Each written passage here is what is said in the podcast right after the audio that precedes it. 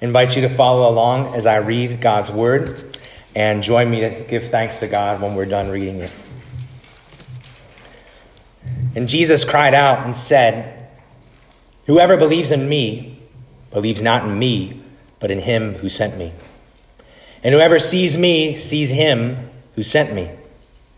I have come into the world as light, so that whoever believes in me may not remain in darkness. If anyone hears my words and does not do and does not keep them, I do not judge him. For I did not come to judge the world, but to save the world. The one who rejects me and does not receive my words has a judge. The word that I have spoken will judge him on the last day. For I have not spoken on my own authority, but the Father who sent me has himself given me a commandment what to say and what to speak. And I know that his commandment is eternal life. What I say, therefore, I say as the Father has told me. This is God's word. Thanks be to God. Last week, we thought a lot about how you can process the unbelief in Jesus that surrounds you. It was my prayer that you would leave our time in the Word being able to better explain unbelief in your head, but also that you would leave our, our time in the Word not being cold and indifferent to unbelief in your heart. The rejection of Jesus that we see in John 12, as well as the rejection of Jesus that we see in our world today, it shouldn't sway your confidence in Jesus, but neither should it sway your compassion for people. That was roughly the summary of the message last week. And I don't know about you, I found an immediate opportunity to apply the message from last week. The events in our state this past week have just weighed me down. But here is an opportunity for confidence that this hasn't taken God by surprise, that this doesn't change what's true. Here's an opportunity also for compassion, to hope in our powerful, merciful God who's still in the business of opening eyes and softening hearts. And this morning we see that our moment is an opportunity to reflect Jesus. As we move along to the next section in John's Gospel, John 12 44 seems to contradict John 12 36, if you take a look closely. Verse 36 says that Jesus departs from his fellow Jewish countrymen who have rejected him time and time again. But then in verse 44, Jesus cries out to speak to them. How do we reconcile these verses that seem to be at odds with one another? Well, if you notice, John hasn't described any additional action in verses 37 or 37 through 43. Rather, John in those verses is more stepping in as the narrator to explain what's going on. Verse 44 then picks up the action. So you can see verse 44 through verse 50 as Jesus' final message to these people as he is departing. I think that's very powerful that Jesus reaches out to these people again, people who have rejected him again and again. John even says that Jesus cries out. This is a word that's only used three other times in regards to Jesus. That means that Jesus wants to get everybody's attention, as many people as he can. He cries out to people, even people who want nothing to do with him. So, are you feeling weighed down by the unbelief around you, by the rejection of Jesus around you? My friend, you have an opportunity to reflect Jesus, the same one right here. That in a dark world, may our Lord make us as persistently merciful as He is. May He also give us His same persistence to preach the word. Like Him to preach it when it's received, and like Him to preach it when it's rejected.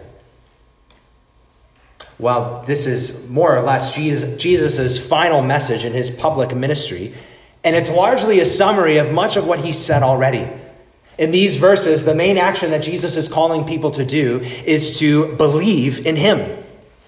And he builds a case that you should do that. He builds the case through clarification. Throughout verses 44 to 50, you'll notice Jesus saying things, not this, but that. You see, Jesus knows that there are misconceptions about him, lies about him, that will keep you from trusting in him. So he wants to resolve those misconceptions. Friends, this again is an opportunity to reflect Jesus. In an age of unbelief, you have an opportunity to reflect Jesus' persistent mercy. But right here, in an age of unbelief, you also have an opportunity to reflect Jesus' wise tactics. You know, the people around you might not hear the words you have to say about who Jesus is and what he's come to do because they have preconceived notions about who Jesus is and what he's come to do. So you would be wise, like Jesus, to resolve those misconceptions that they have. It reminds me of something that the late Tim Keller would say.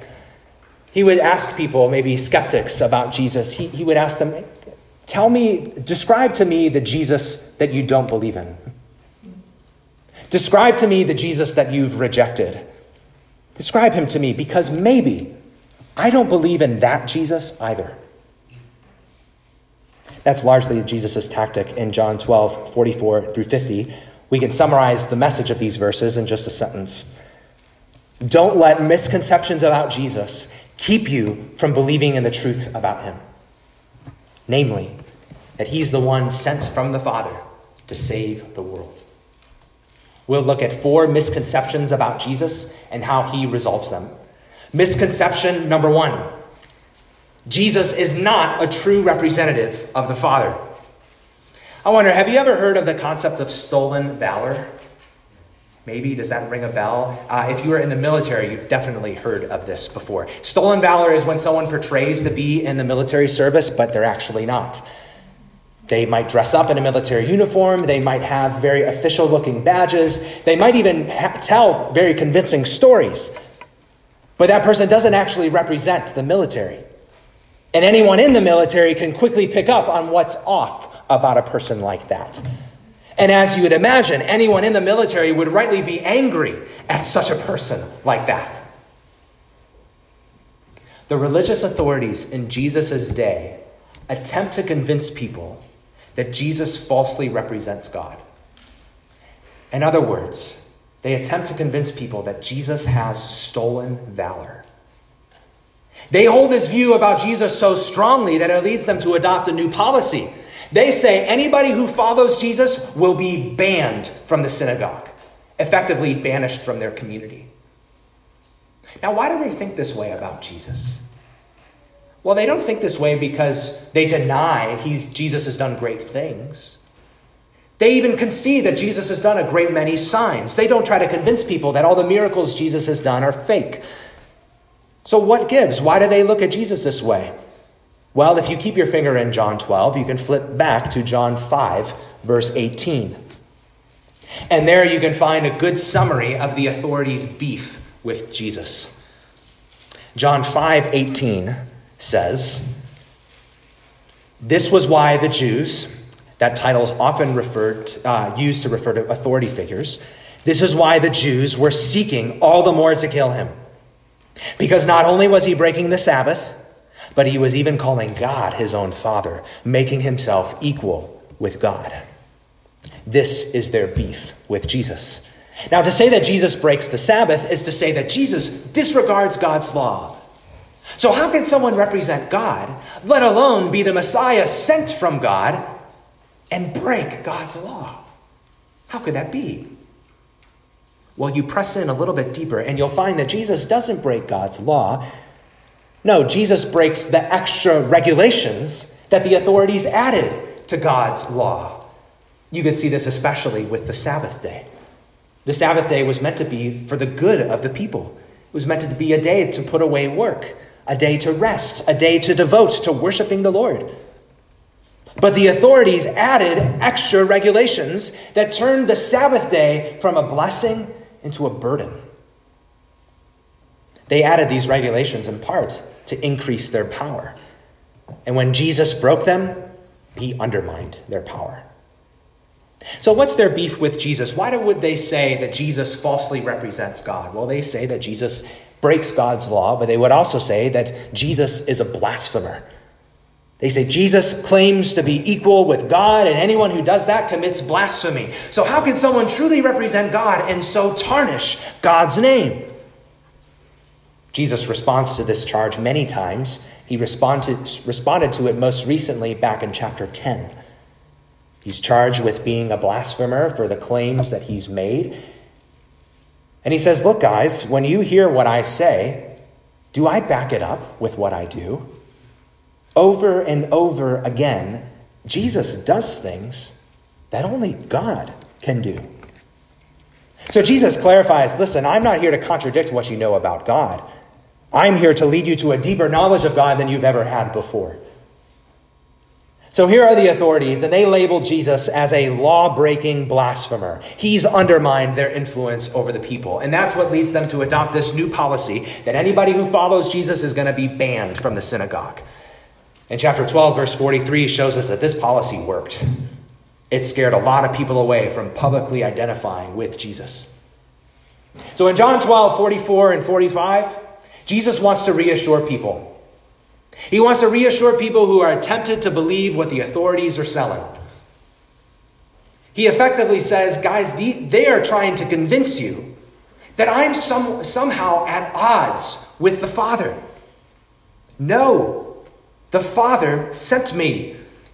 One commentator puts it like this that to trust in the Savior is to trust in the one who sent the Savior. Jesus says, in effect, the authorities tell you that believing in me clashes with what you know about God from the Old Testament. I'm here to tell you that believing in me is the culmination of what you know about God from the Old Testament. You see, guys, you can genuinely know God as He's revealed Himself in the Old Testament, but that knowledge will be limited. Remember what God said to Moses in Exodus 33, verse 20. He tells Moses, Moses, no one can see me and live. So Jesus comes and he doesn't just have a new message to tell them about what God's like. That would make Jesus no different than from being just another prophet or another good man.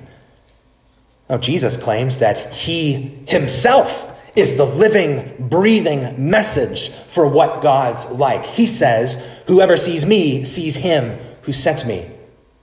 It's what we read earlier from Hebrews that Jesus is the image of the invisible God. He is the perfect representative of the Father. You know, there's actually a modern twist on this ancient misconception.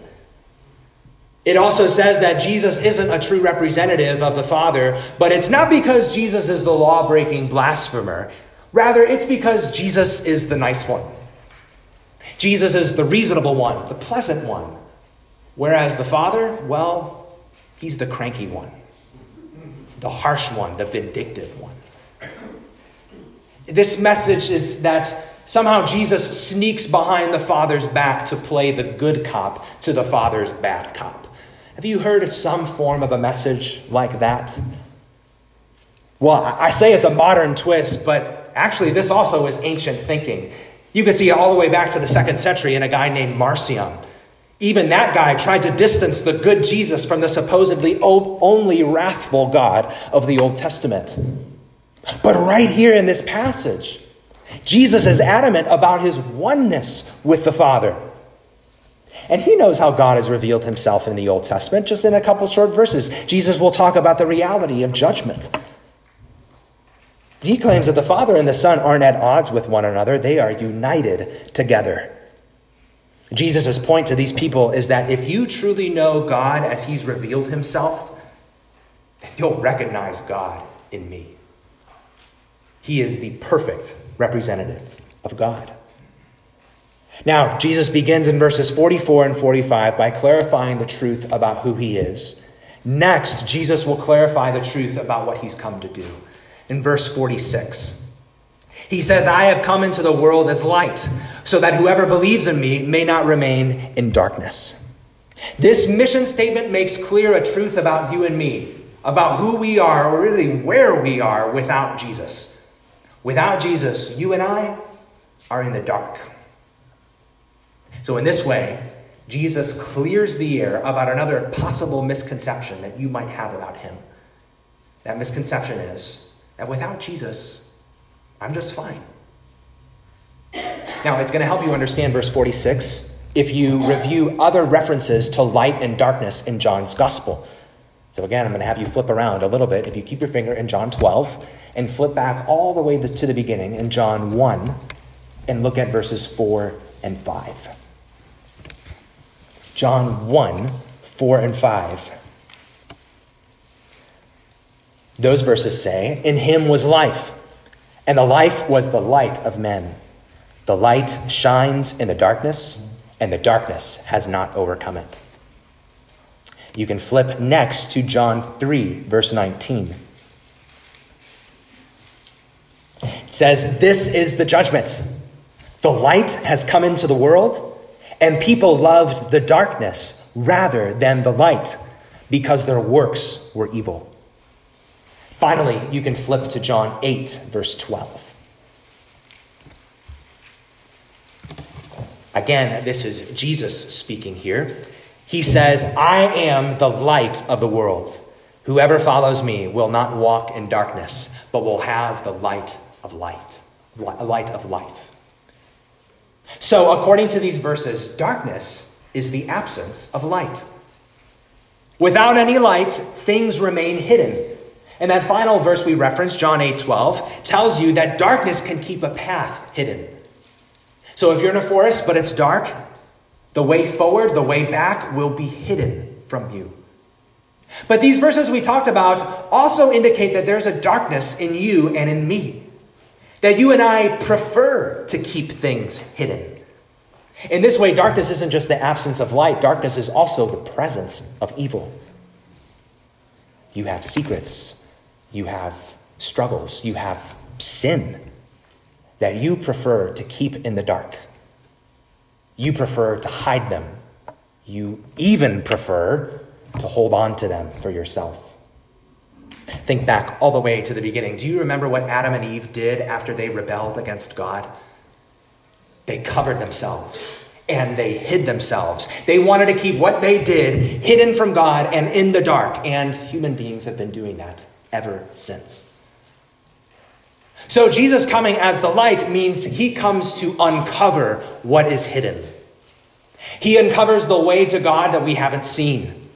And he also uncovers the sin we don't want him to see. No one likes being told this about themselves. When Jesus tells these people in John 12 that you guys are in the dark, you might imagine how they could have responded. Jesus, what are you talking about? We're in the dark. We're the children of Abraham. We have God's instructions.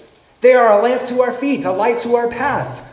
And even if we do have any darkness, well, God's given us the animal sacrifices to address those and make up for them. This would be their own version of thanks but no thanks, Jesus. We're doing just fine on our own. Well, in response to them, God's instructions would be a light to their path and a lamp to their feet, but they don't follow God's instructions. And in front of them was the only one who ever did perfectly. Yes, God gave animal sacrifices to cover their sins, but he never gave them, he never meant for them to fully pay for their sins. In front of them was the sacrifice who would do just that. Friends, when Jesus comes as the light and uncovers your need and uncovers the way back, you and I will have two choices. And the choices are like, they remind me of a door hanger uh, from a hotel room that I saw someone share online. Uh, it's a door hanger that you can hang up and communicate to the housekeeper. One or two messages. On the one side, it was really creative. It says, I'm doing just fine. Please stay away. Or you can display the other side that says, I'm a mess. Please come in. What's the message that hangs on your heart? Well, you can try to convince yourself that I'm doing just fine. But the truth is, really, I don't want anyone touching my mess. You can try to convince yourself that I'm doing just fine. But really, you just shove your mess in the closet and pretend that everything's clean. You can try to convince yourself that you're doing just fine, but really, you just cover your mess with a perfume of good deeds. You can try to convince yourself you're doing just fine, but none of that will work. Friend, the light has come, and your mess will be revealed. Listen, one day the housekeeper is going to come in whether you like it or not, and you won't be able to hide the mess. But the good news today is that You don't have to hide the mess. You don't have to. He says, Whoever believes in him won't remain in the dark. Now, look, I know it seems like letting Jesus invade your life will ruin your life, but he is adamant. Letting Jesus invade your life will save your life. Because he's the one who saw your mess, who came for you anyway, and who took it upon himself. The light has come. So, what's it going to be? I'm doing just fine, Jesus. Please stay away. Or I'm a mess, Jesus. Please come in. Believer in Jesus, is that the message that's still on the door of your heart? Because, you know, I think Christians can still fall for that same misconception that without Jesus, I'm just fine. You just do it in a different way. You hide what you're really struggling with because you think, well, Christians are supposed to look very neat and tidy. I don't talk about my addiction to lust because, well, Christians aren't supposed to do that. I don't talk about my anxiety because, well, Christians aren't supposed to worry. I don't talk about my arguments with my spouse because, well, Christians aren't supposed to argue with their spouse. I don't talk about how hard it is to be a mom, or I don't talk about how hard it is to have my job. I don't talk about how hard it is to be a pastor. That one's for me. You don't have to keep that hidden. You don't have to keep that in the dark. Christian, you're forgiven. And remember, you're not a finished product. You might still be a mess, but you're his mess. Why don't you let Jesus in? And even let Jesus' people in. The posture of your life is no longer, I'm just fine without Jesus. No, the posture of your life as a Christian is, I'm not fine but I have Jesus. There are misconceptions about Jesus that will keep you from trusting in him. Remember, this is Jesus' last public statement to his Jewish countrymen. These people had heard a lot of lies about Jesus. They faced threats for following Jesus, so Jesus wants to clear the air. Misconception number three they might believe that Jesus came first to judge sin that he came first to judge sin. So, verse 47 says, If anyone hears my words and does not keep them, I do not judge him, for I did not come to judge the world, but to save the world. Let's fa- flash back a couple paragraphs uh, earlier in John chapter 12, likely no more than a day or two prior to when Jesus speaks here. Jesus enters the city of Jerusalem, and a large crowd gathers to give him a hero's welcome. Instead of a ticker tape parade, they throw Jesus a palm branch parade. And remember, we noticed that the palm branch had become somewhat of a national symbol for Israel. The, the crowd even acknowledges Jesus as the king of Israel. They've seen Jesus' power, and now it's time to ask, what can Jesus do for you? Well, what can you do for us, Jesus? Well, you can return us to glory. Break the shackles off of Rome and be our national liberator to tamper down those expectations. Jesus doesn't come riding into that city on a mighty steed. He comes riding into that city on a lowly donkey. And John records how even Jesus' own disciples were confused by that decision. Well, Jesus was making the same point there as he's making here in John 12, verse 47. That he rides, that before he rides on a war horse to shed the blood of his enemies and establish his kingdom, he first rides on a donkey to shed his own blood for his enemies so that they might enter his kingdom. He came first to save, not to judge. When the crowds think that Jesus came first to judge, they sort of act like the contestants for the Miss America pageant. Bear with me because I know that might have come out of left field. Maybe you've seen the movie Miss Congeniality with Sandra Bullock. Uh, during one scene in that movie, all the contestants for Miss America are lined up and they're asked the same question What's the one thing that society needs the most? And one by one, each contestant gives the same canned answer world peace. And it's not necessarily a bad answer, right? Because everybody wants crime to end, everybody wants war to end, and everybody wants abuse to end. But you end up running into the same problem as the people and surrounding Jesus in Israel ran into. When you are so preoccupied with what's wrong with the world, you'll start to ignore or even justify what's wrong with you. A London newspaper posed a similar question to its readers in the early 1900s What's wrong with the world today? The story goes that theologian G.K. Chesterton wrote back saying, Dear sir, I am what's wrong with the world today. This perspective doesn't deny that there are big problems in the world. It just denies that I'm innocent of contributing to those problems in the world. So if Jesus came to judge before he came to say, save, this acknowledges that this wouldn't just spell trouble for the world. This would spell trouble for me. My friend, I urge you, don't be so preoccupied with thinking about how other people will stand before God that it makes you forget that you will stand before God. You know, if you believe in Jesus, I think you're still liable to fall for this misconception that Jesus came first to judge and not to save.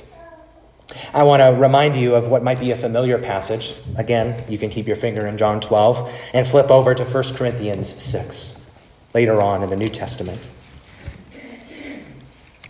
1 Corinthians 6, picking up in verse 9. The Apostle Paul writes, Or do you not know that the unrighteous will not inherit the kingdom of God? Do not be deceived. Neither the sexually immoral, nor idolaters, nor adulterers, nor men who practice homosexuality, nor thieves, nor the greedy, nor drunkards, nor revilers, nor swindlers will inherit the kingdom of God. Pause. Christian, you can look at categories of people like that and you can conclude, man, these people are what's wrong with the world today.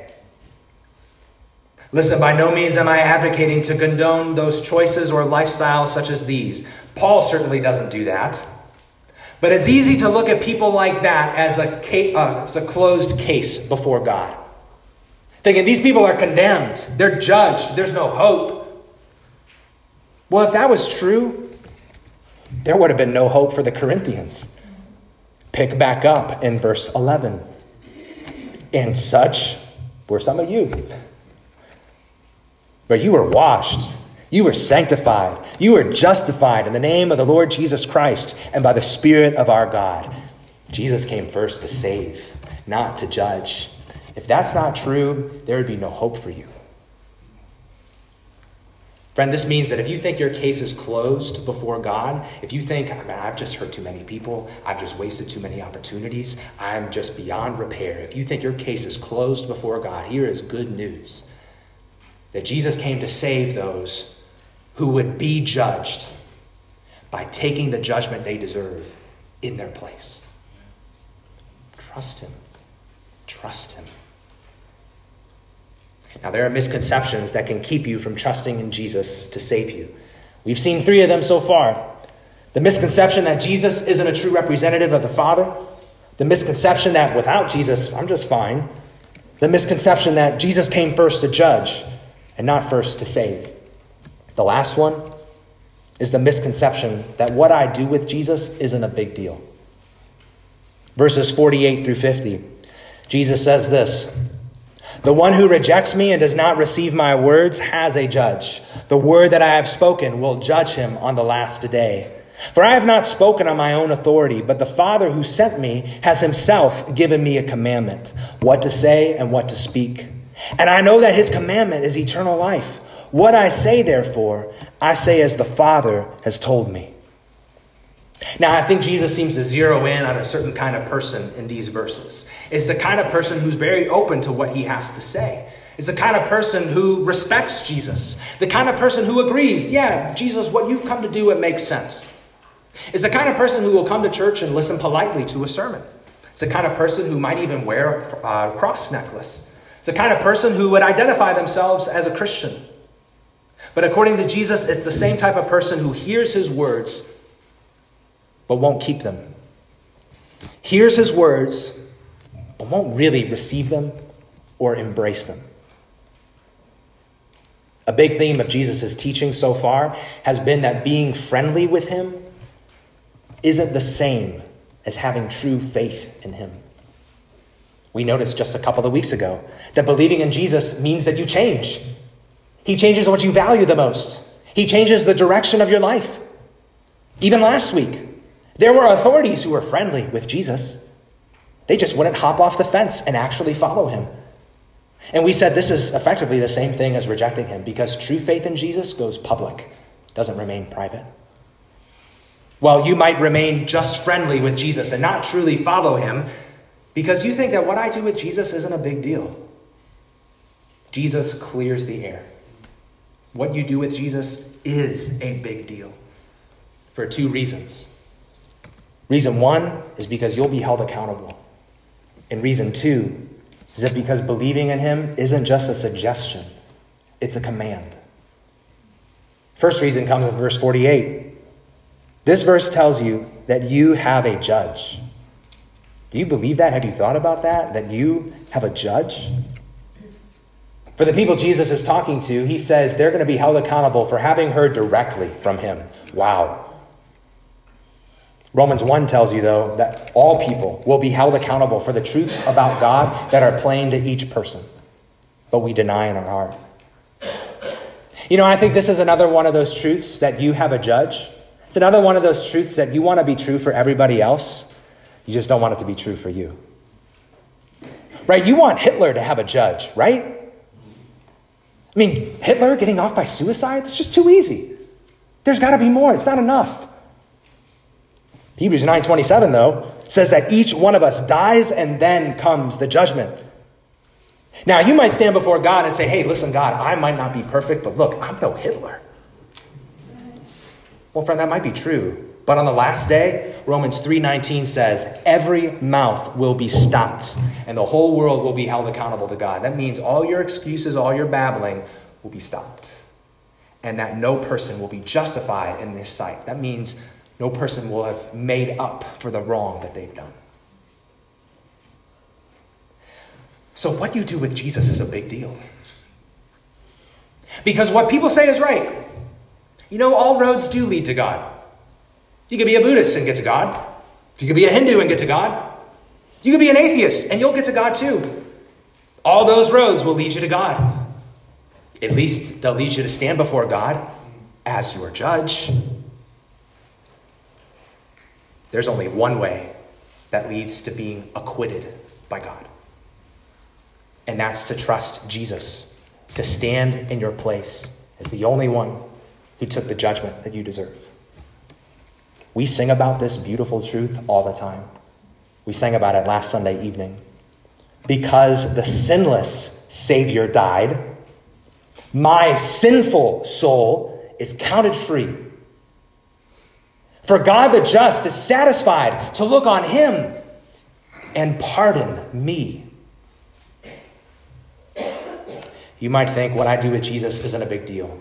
It is a big deal because you're going to be held accountable. It is a big deal because this isn't just a suggestion to believe in him, it's a command. That's what Jesus talks about in verse 49 and 50. You know, the people listening to Jesus in John 12, probably listen to Jesus like you listen to a speed limit sign. I see people on 480. They treat a speed limit sign more like a speed suggestion sign. Hey, this is a good idea for how fast to go. But you know what? If this speed doesn't work for you, that's okay. Feel free to find a speed that does work for you, and we'll all be fine. Of people have told me, Steve, if this whole Jesus thing works for you, great. If this what's help you, if this is what helps you to be a better person, go for it. You do you, man. Well, in response to that, we say at least this. Just as the speed limit sign didn't pop up on its own, it was put there by those in charge of the roads. So, also, what Jesus says doesn't pop up on its own, it comes from the Father. So, when you don't believe in Jesus, you're not turning down a suggestion that might work for you. When you don't believe in Jesus, you're disobeying a command from the God who made you. And we can press it a little bit further. You know, you might think that the speed limit sign is meant to harm you, it's meant to hold you back. You say, My Hyundai Sonata was meant to purr, baby. I got to rev the engine. The speed limit wasn't meant to harm you, it's meant to preserve you. You might think that God's command to trust in his Son is meant to harm you, it will hold you back. No. Jesus says his command is eternal life. It's not meant to harm you, it's meant to preserve you. So, friend, you can buy the lie that Jesus doesn't truly represent God. Maybe buy the lie that Jesus is one of many, not one and only. You can hide, you can justify your mess and say, without Jesus, I'm just fine. You can drown in despair or you can swell in self righteousness because you think that Jesus came first to judge and not to save. You can live your life carefree because you think you're accountable to no one. You can regard believing in Jesus as just a suggestion and not a command because you think what I do with him isn't a big deal. You can fall for any number of these misconceptions and more. Or you can trust him. You can trust that He is the eternal Son of God, sent by the Father in love to bear the judgment you face for your sin. In trusting Jesus, you listen to Him. In trusting Jesus, you live for Him. And in trusting Jesus, you are now rescued, you are transformed, you are acquitted, and you have eternal life. Thank God. Let's pray.